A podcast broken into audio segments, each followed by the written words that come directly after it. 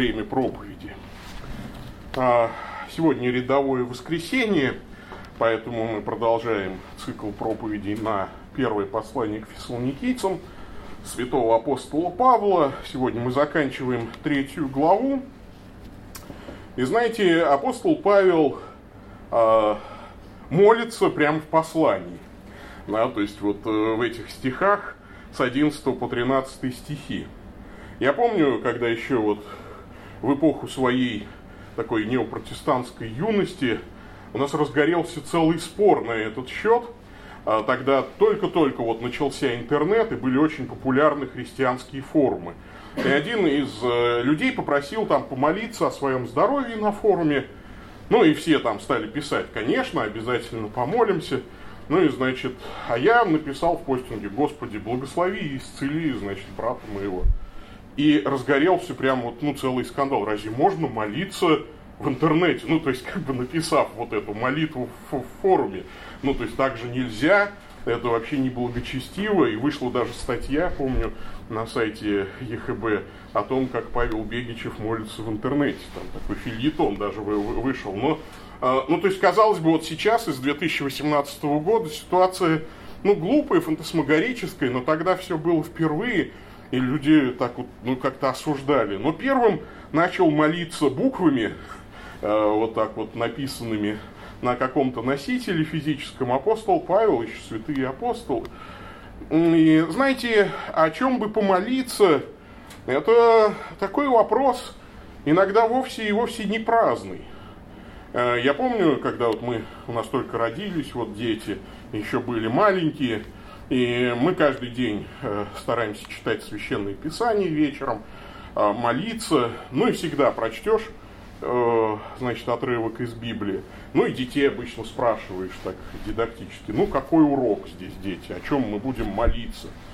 Вот. И, конечно, Э, дети очень скоро просекли одну фишку, что универсальный урок, какой бы ты, значит, текст из Библии не прочитал, нужно быть послушным Богу. Вот, пап, да, то есть вот все, мы будем молиться, чтобы быть послушными.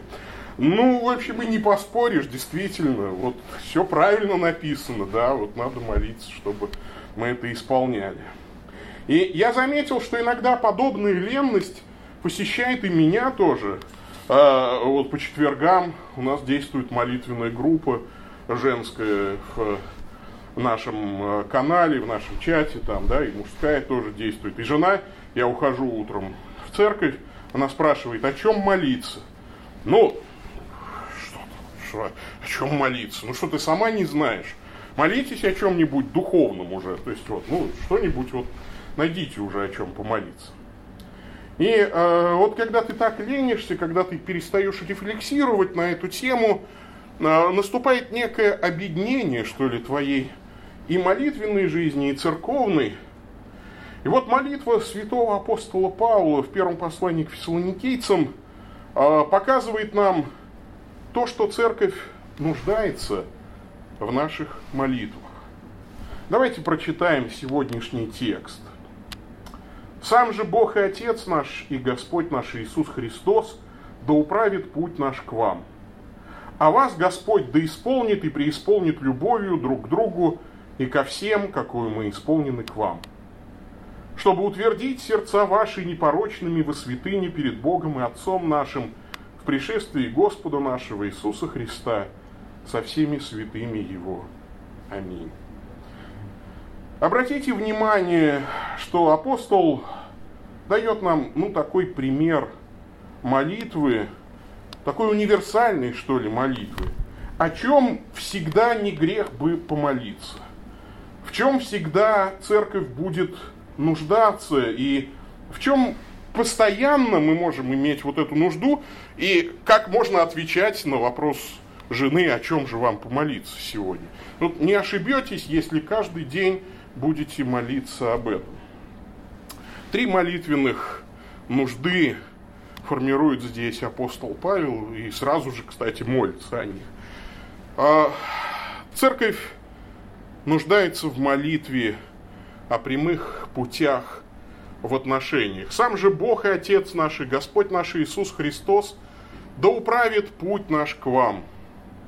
Конечно, вы помните, что Фессалоникийская церковь несколько месяцев назад была основана апостолом Павлом, и Павел был вынужден в результате гонения эту церковь покинуть, пойти дальше на юг Пелопоннеса, и э, пишет он это послание, уже побывав в Афинах, в Коринфе.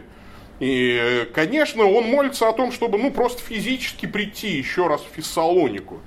Второе миссионерское путешествие, и мы знаем, что эта молитва э, не исполнилась а вот эта просьба не исполнилась физически, да, то есть он был вынужден все-таки морем отправиться снова в Иерусалим и так далее. Но а, пример вот этой молитвы, желание навести мосты, а, он очень и очень для нас, что ли, ну, актуален. Дело в том, что мы ведь все разные. Вот часто бывает, что посещает такая мысль нас. Вот мы все разные – и нехай все эти разные живут где-нибудь друг от друга подальше. И желательно, чтобы не пересекались. Вот действительно, ну Павел еврей, ну что у него общего с этими фессалоникийцами, с греками? А, вот э, у всех своя культура, у всех свой бэкграунд. Зачем молиться о том, чтобы еще раз увидеться? Рассказал нам благую весть, рукоположил нам пресвитеров, и ступай подали письма пиши иногда, мы не против, будем читать. А вот так, чтобы еще раз приходить, это ведь нам все время неудобно, потому что ну, разница большая и в э, стиле мышления, и в синтаксисе даже, да, вот как мы говорим, э, в словарном запасе, в э, каких-то культурных предпочтениях. Ты там кашрут соблюдаешь, а мы тут не соблюдаем и так далее и тому подобное. Чем неловко нам друг с другом, потому что мы все разные. И эта разница не нивелируется даже э, вот всемирной глобализацией. Я недавно обнаружил в сети такую презентацию забавную. Вот сравнение японских смайликов и европейских смайликов. Э, вот казалось бы интернет, глобализация. Но обратите внимание, что в японских смайликах рот везде одинаковый. Ну вот рот это просто черточка. А все эмоции передаются глазами. И, значит, а в европейских смайликов глаза э, везде одинаковые. Ну, то есть, потому что эмоции мы передаем нижней частью э, своего лица. Вот поэтому, когда смотришь на японцев, в, значит, в этих марлевых повязках, все равно видно, какие у них эмоции. А, ну, потому что неважно, как у них рот выглядит. А вот европейцы, они могут э, ну, как бы надеть черные очки, но эмоции все равно мы считаем, потому что мы эмоции выражаем нижней частью лица. То есть, вот, казалось бы, такая простая вещь. А, мы все разные, хотя, казалось бы, интернет, вот уж точно все, всех должно это объединить. Но мы должны стремиться вот к единству, к управлению путей друг к другу. И это никак невозможно без компромиссов, без умения уступать и без некой честности в отношениях. А, вот. Иногда нужно уметь ну, как-то поступиться чем-то для того, чтобы вобрать инаково. Конечно, не идет речь о принципиальных вопросах. Да, есть принципиальные вопросы, за которые нужно умереть даже. Но есть иногда дорогие нам какие-то э, такие, знаете, вещи, постулаты, привычки, э, которые ну, не дают нам как бы навести мосты. Вот показательна в этом смысле история э, появления самолета «Конкорд». Вы все знаете э, этот самолет, да, сверхзвуковой. Дело в том, что «Конкорд» разрабатывали британцы и французы. И они его решили назвать «Конкорд». Ну, все понимают, как это переводится. «Конкорд» значит согласие. Проблема была в том, как писать. Дело в том, что по-французски «Конкорд» пишется с буквой «и» на конце, ну, с буквой «е». А по-английски, ну, этой буквы нет. И разгорелись нешуточные дебаты. Ну, то есть, вплоть до того, что, значит, проект оказался под э, опасностью закрытия как будем писать, по-английски или по-французски? И те, и другие работают, и те, и другие вложили деньги, и те, и другие, э, значит, очень влиятельные. И 11 сентября 1967 года э, на летном поле аэропорта Тулуза-Ланьяк тысячи человек собрались, чтобы увидеть новый самолет. И тогда на трибуну поднялся британский министр технологий Энтони Веджвуд, Бен, и сказал, мы будем писать название самолета так же, как наши французские друзья. То есть с буквой Е на конце. Но для нас эта буква Е в конце слова будет символизировать Англию, Ингланд, да, то есть вот, превосходство, экселленции и Европу. Ну, то есть, и вот, значит, мы как бы вот так. Но, обратите внимание, был найден компромисс. И все, проект заработал, все зааплодировали. Умение где-то уступить и в то же время не уронить лицо и так далее. Вот это то, о чем должна быть наша молитва сегодня.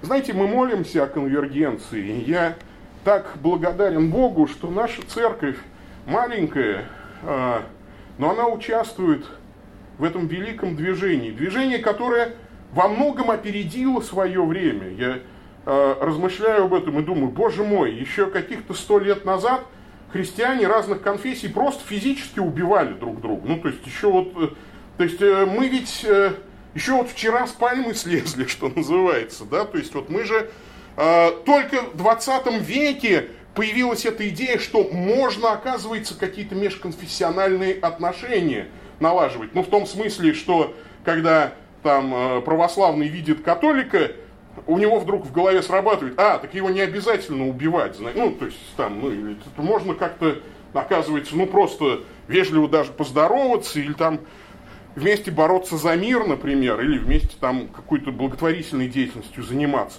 А тут вдруг конвергенция, идея евхаристического общения. Да что же это такое? А, нет, это вообще никогда, конечно, не будет. И знаете почему? Вот вчера мы, кстати, с семьей вечером размышляли на эту тему. Церковь сегодня разделена, и причина этих разделений – недоверие друг к другу. Мы просто друг другу не доверяем, потому что мы ведь, положа руку на сердце, все друг друга знаем. Как же это мы будем объединяться? Мы ждем все время подвоха друг от друга. Я недавно разговаривал с одним очень умным православным юношей. Но ну, а, так как-то вот мы встретились совершенно случайно, поскольку я в облачении, э, а у людей, знающих, мое облачение всегда вызывает массу вопросов. Ну, то есть, почему, а что обручальное кольцо, если католическое, епископское, а, значит, облачение, ну и так далее. Ты рассказываешь, кто такие старокатолики, идеи конвергенции. И он так вот как-то с энтузиазмом все это дело воспринял. Он э, образованный человек, получил образование э, в православном университете. И как-то так он с восхищением слушал о единстве церкви, об интеркоммунионе, о сближении разрозненных частей тела Христова. Значит, вот все это слушал, кивал головой, и, видимо, даже как-то соглашался, а потом неожиданно закончил разговор вопросом, сказал, Владыка, а зачем это все вообще надо? у меня вот просто фейспал. Боже мой, я полчаса человеку объяснял, что говорил, значит, там, приводил аргументы. Вот эта первосвященническая молитва Христа. А зачем это надо-то? Это же никому не надо. Ну, что ты будешь делать? Апостол Павел говорит, чтобы Бог и Отец наш, Господь наш Иисус Христос, управил путь наш к вам. Молитесь об прямых путях в наших отношениях, об управлении путей, а, о том, чтобы не вызывали, ну, не появлялось дурацкого вопроса, а зачем это надо? Как зачем? Да потому что без этого нельзя. И из этого проистекает следующая молитва. Наша молитва о любви друг к другу а вас Господь да исполнит и преисполнит любовью друг к другу и ко всем, какой мы исполнены к вам. Любовь. Это очень интересно ведь, как это мы будем любить друг друга. Причем в качестве примера апостол Павел, как многие говорят, нескромно э, говорит, ну, хотите узнать, как надо любить друг друга? Ну, на нас посмотрите. Вот мы вот пожалуйста, вот мы пример. Я, конечно, думаю, вот я, я бы, конечно, не решился так вот сказать, потому что на моем личном примере можно отлично научиться орать на людей, там, ну, значит, ненавидеть их, ну, то есть как-то, ну, то есть на моем примере можно многому, конечно, научиться, но лучше не надо. А апостол Павел говорит, поучитесь, пожалуйста, пусть вас Господь исполнит и преисполнит любовью друг к другу и ко всем, какой мы исполнены к вам. Ну, Павел имеет право так сказать, потому что эта любовь-то оказывается не наша, а любовь-то это Господня. Просто они оказались, апостолы оказались хорошим резервуаром для этой любви. А вот фессалоникийцы еще не очень. Еще мы как бы в этих сосудах своих храним какие-то другие вещества, кроме любви, какие-то другие энергии. Нам нужно себя опустошить, чтобы наполниться любовью. И это же потрясающая вроде бы по простоте своей мысль. Опустоши себя, смирись, и тогда Господь просто зальет в тебя любовь. А если в тебе любви мало, то это просто означает, что ты чем-то другим наполнен. Исполнит и преисполнит, чтобы через, через верх пролилось вот этот образ сосуда, на самом деле, э, один из любимых образов апостола Павла используется здесь. И мы можем брать пример у великих святых. А, завтра э, день памяти святого Григория Великого. Я, собственно, почему его изображение здесь и поместил. Одного из величайших римских пап.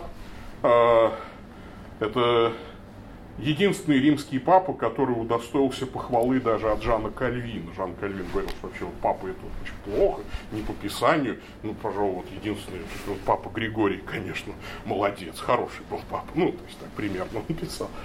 А, дело в том, что Григорий был а, сыном довольно богатых родителей, и когда скончался его отец, и на юношу свалилось большое богатство, я все время думаю, а что вот, ну, я бы стал делать? Ну, получил бы я наследство там э, несколько миллионов долларов, там, лучше десятков, а лучше миллиард какой-нибудь долларов. А, э, э, что бы я сделал? Вот э, Григорий на все деньги начал открывать э, больницы, монастыри, ну, которые были центром культуры в тот момент, и странноприимные дома. И э, настолько был усерден, что очень скоро, как мы сказали, папин наследство промотал практически ну, до конца. Ну, то есть он все потратил на благотворительность. И э, сам стал монахом, и однажды сидел в келье своей, он очень любил книги, и по, по обычаю все время свое свободное тратил на переписывание книг. И вот к нему пришел однажды нищий, э, и жизнеописание святого, естественно, тут же в скобочках помечает – то был в образе нищего ангел Господень. Ну, в общем, как-то так.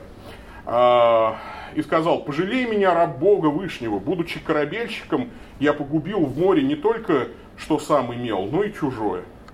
И вот святой Григорий как-то поболел о нем сердцем и повелел, а, значит, своему брату там, дать тому человеку шесть золотых. Нищий взял Э, подаяние и ушел, и через несколько часов вернулся и говорит, отче, э, ты дал мне слишком мало, я слишком много потерял, а ты мне дал слишком мало. Григорий, раздосадовавшись, что ему мешает переписать книгу, говорит, брат, выдай ему еще шесть золотых.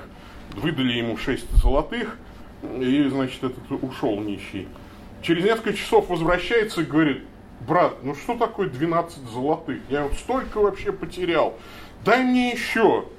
А Григорий говорит, ну выдай ему еще 6 золотых, пожалуйста, только не мешайте мне книгу переписывать. А, на что брат сказал, так все, монастырская казна пуста, у нас было всего 12 золотых, все под последний. Он говорит, а что еще есть? Может, одежда какая-то еще? Да только вот блюдо серебряное, мама тебе прислала еды, а мама его подкармливала, потому что Григорий забывал есть, ну, то есть постился и вообще, а мама ему вот там присылала иногда еды. И вот мама прислала на блюде там сочево квашеное, э, значит, вот блюдо отдайте вместе с сочевым, я не поем. Да? То есть и отдали блюдо.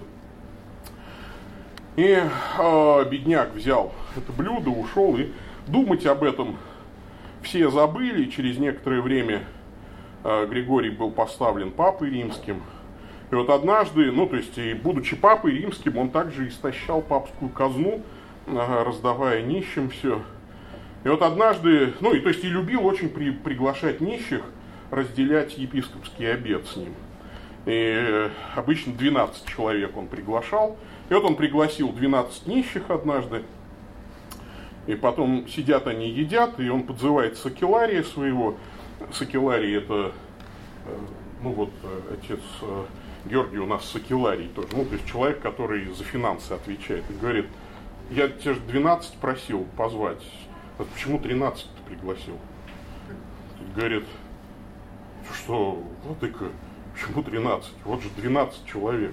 Говорит, ну как 12? Вот же 13 их сидит. Ну, то есть, и вот они так между собой переры, пере, переругиваются. А 13-м оказался вот этот сам ангел Господень. И потом он остался и вот сказал ему, что Бог ему велел при нем все время пребывать и прислуживать ему.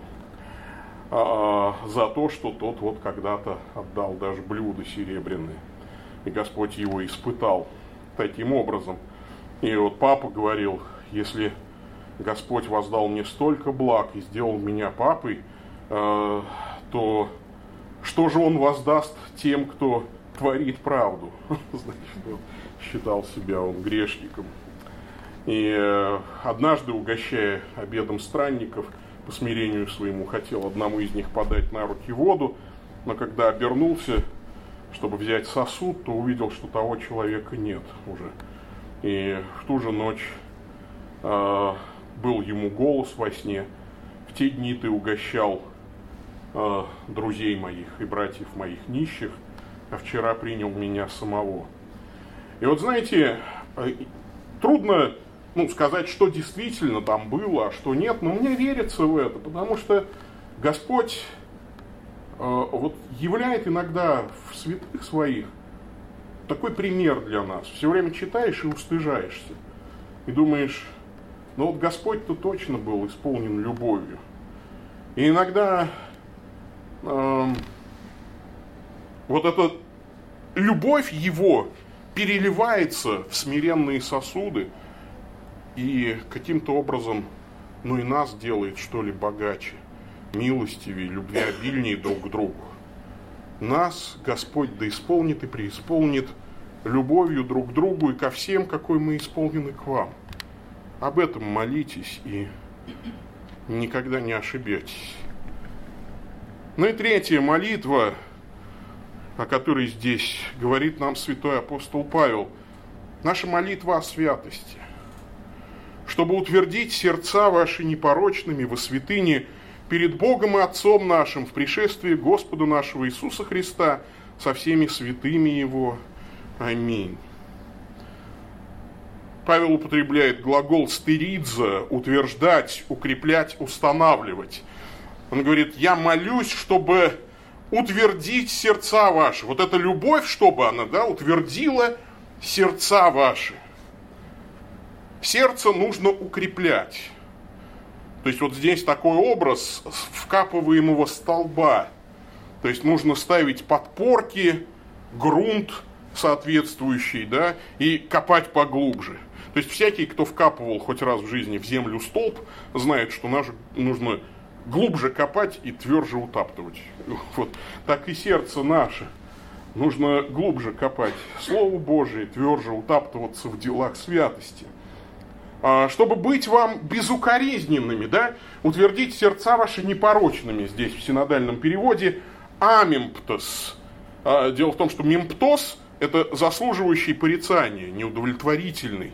А, а вот здесь нам нужно быть амимптос, безукоризненными, безупречными, непорочными, без недостатка. О святости церкви нужно, конечно, молиться. И знаете почему?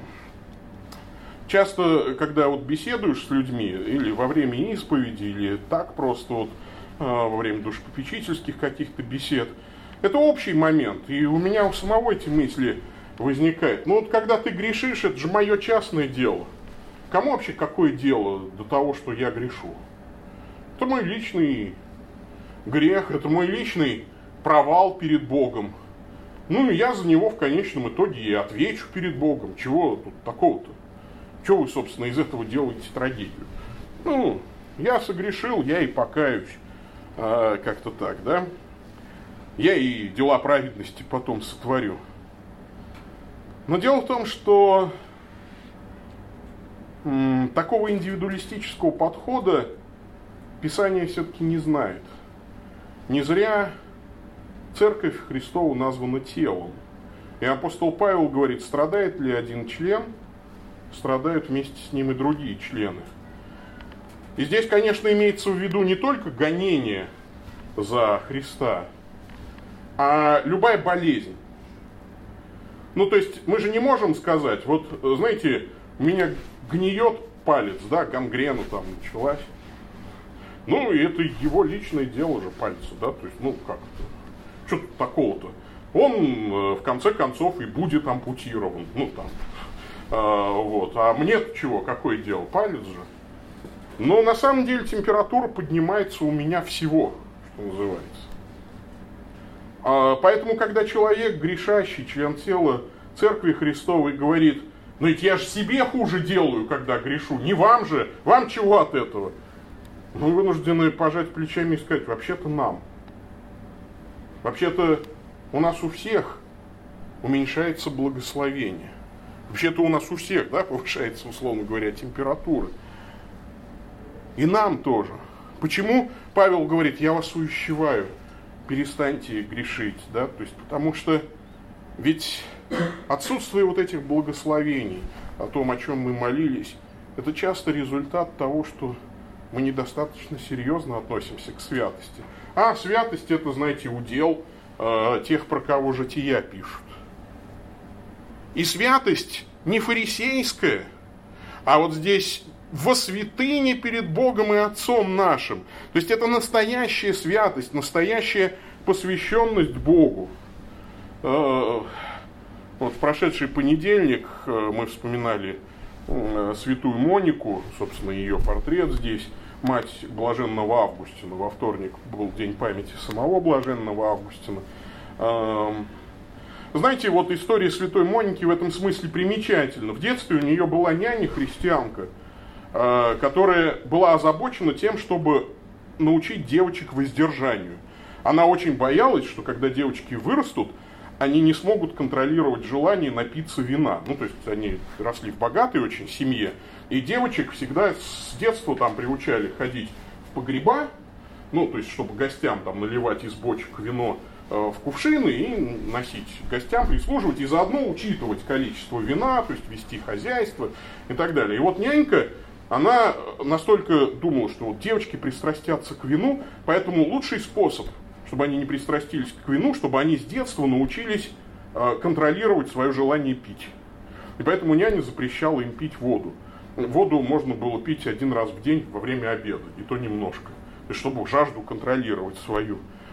И э, поскольку этот запрет был абсолютно глупый, э, очень скоро молодая Моника э, во время посещения вот этих подвалов, ну, настолько она, будучи юной девушкой, хотела пить, что она ну, начала отпивать, ну, как бы вино и практически спилась. Ну, то есть, вот э, в своей юности будущая святая Моника была э, уже, ну, как бы к взрослому возрасту, ну, такой беспросветной пьяницей.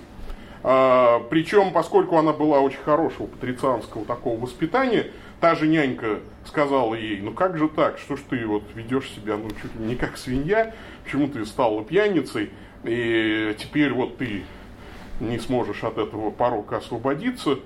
Э, уж не знаю, откуда няня взяла эту максимум, что женский алкоголизм неизлечим. Сейчас много об этом э, говорят и пишут. Но тогда эту фразу няня примерно так сказала святой Монике. И святая Моника на слабо бросила пить. Ну, в смысле, вино. Но зато уже, э, конечно, освободилась от этого нянькиного максимализма. Уже хоть стала пить воду в волю. Я все время думаю, нередко мы ведь под святостью понимаем не то, чего требует Господь, а то, чего мы сами себе напридумывали. Об этом вот и евангельское чтение было сегодня.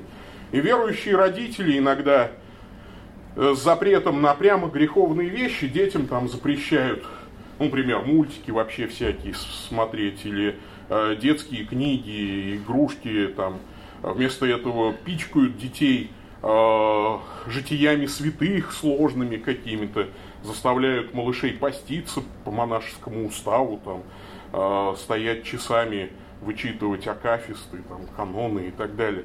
И эта проблема э, верующих семей такая, да, то есть вот э, молитва проходит очень формально, строго, при этом по-настоящему-то свято никто не живет.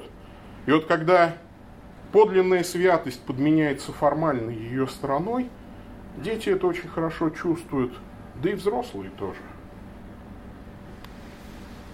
Ведь э, на самом деле апостол Павел просит о настоящей святости, о том, что заповедал Господь. Этого достаточно. Любить врагов, благотворить э, бедным, прощать, ну и так далее. Читайте Нагорную проповедь. Этого довольно.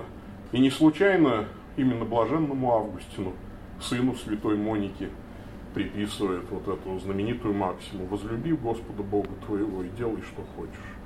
Да, то есть, потому что если, ну это самое главное, да, то есть вот, любишь Бога, значит и грешить не сможешь. И апостол Павел не случайно говорит о том, что все будет проверено пришествием Иисуса Христа. И апостол Иоанн этому, э, как бы, э, об этом же говорит. Итак, дети, пребывайте в нем, чтобы когда он явится, иметь нам дерзновение, не постыдиться перед ним в пришествии его. Э, недавно я прочитал тоже одну такую мысль интересную. Она мне так запала что-то в душу. Знаете, оказывается, в жизни есть масса людей, которые сделали что-то хорошее, ну и никто об этом не узнает, именно потому что они сделали это хорошее. Вот простой пример – 911, да, то есть вот э, или там Беслан, там, да, или вот э, еще что-то, какие-то вот террористические акты. Вот, например, ну, в частности, человек, который эту мысль писал, был американцем, поэтому он пишет о трагедии 11 сентября. И он говорит, вот давайте представим, что какой-то человек точно узнал, что будет теракт 11 сентября, и за месяц до этого протащил закон о том, чтобы все двери пилотов ну, закрывались там наглухо, то есть устанавливался специальный кодовый замок, чтобы никто даже случайно не мог проникнуть в кабину пилота.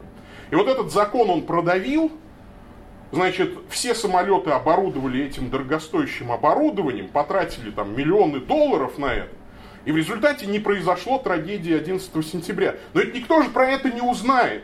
То есть мир будет выглядеть так, как будто бы мы потратили кучу бабок, непонятно на что, и ничего не произошло. Ну, то есть не, у него же на могиле не напишут, это человек, который предотвратил трагедию 11 сентября. Ну, по, поскольку ее не было. То есть, с точки зрения обывателя, мы просто потратили кучу денег непонятно на что. Его, скорее всего, попрут с работы, скажут, зачем вот это. То есть, у него будет масса критиков, он умрет в безвестности. Ну, то есть, вот такой человек, который сделал, сделал что-то полезное и тем самым предотвратил какую-то важную катастрофу. Она не случилась. И вот я подумал, как важно все-таки, чтобы было пришествие Христа. Для чего? Для того, чтобы такие вещи вскрылись. Потому что иначе никто никогда не узнает, может быть, о каких-то хороших вещах. Может быть, вскроются, конечно, и плохие вещи, и в этом смысле кому-то пришествие Христа не хочется, чтобы наступило, но оно будет. И вот апостол Павел призывает нас к святости. Она незаметна, но она откроется. И может быть кто-то из вас всю жизнь говорит, как Асав – не напрасно ли я очищал руки мои? То есть никто же меня даже не похвалил за это. Эти грешники он наворовали, нахапали и живут все припеваючи. А я-то живу свято, и ничего не происходит, никто там не, не ходит с оркестром и не говорит, смотрите, какой святой человек, он же, ну какой молодец. Преодолел искушение, да, там, не украл деньги. Если бы он украл деньги, он попался, про него всем написали в газете. А он не украл, про него кто же в газете напишет? Э, не прославится человек своей святостью. Верно пел старуха Шапокляк, хорошими делами прославиться нельзя. Все как-то любят обращать внимание на плохие дела. Поэтому нужно пришествие, чтобы и хорошими делами тоже можно было прославиться. А если мы хорошие дела на кого-то других перекладываем, то что ж, от Бога похвалы мы не дождемся. Я помню, э, как я был впечатлен, когда впервые прочитал рассказ Роберта Шекли. Ну, все, наверное, читали его, знаменитый рассказ «Армагеддон» э, называется. Когда вот пришел Христос, и вот финальная битва с сатаной, но поскольку людей жалко посылать на финальную битву с сатаной, то как бы армии всего мира договорились послать туда роботов. Ну, то есть роботы идут и сражаются с сатаной, и приходят священники и говорят, это неправильно, ну нельзя, ну как бы это наша обязанность людей там за веру свою вступиться, э, нельзя роботов туда посылать. А им говорят, ну как мы людьми будем рисковать? Нет, пусть роботы идут и воюют. И вот идут роботы, а потом сходит благодать, и роботов забирает в рай. Ну, в общем, а люди оста- остаются. И это э, потрясающе. И они кричат там, погодите, погодите, и там бегут.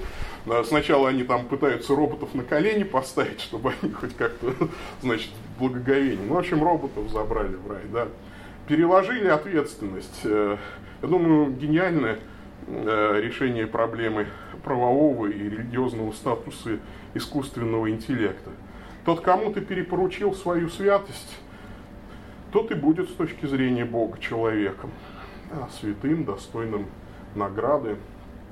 Перепоручил кому-то. Не я. Вот так и будет. Итак, если у вас возникнет когда-нибудь вопрос, братья и сестры, о чем бы помолиться такому? Не ошибетесь, если будете молиться об искренности отношений в церкви, о любви в церкви и о ее святости. Потому что иначе Господь переложит наши функции на кого-то еще. А этого бы очень не хотелось. Давайте об этом с вами и помолимся. Аминь. Слава Отцу и Сыну и Святому Духу. Господи, помоги чтобы между нами, членами разрозненного тела Твоего, наладились прямые пути, чтобы с кривых путей мы уходили на Твои пути. Научи нас быть опустошенным сосудом, смиренным сосудом, чтобы было место в нас для Твоей любви. И научи нас быть подлинно святыми – не понарошку, не по-фарисейски, но по-настоящему. Пусть имя Твое возвеличится в жизни нашей. Слава Отцу и Сыну и Святому Духу. Аминь.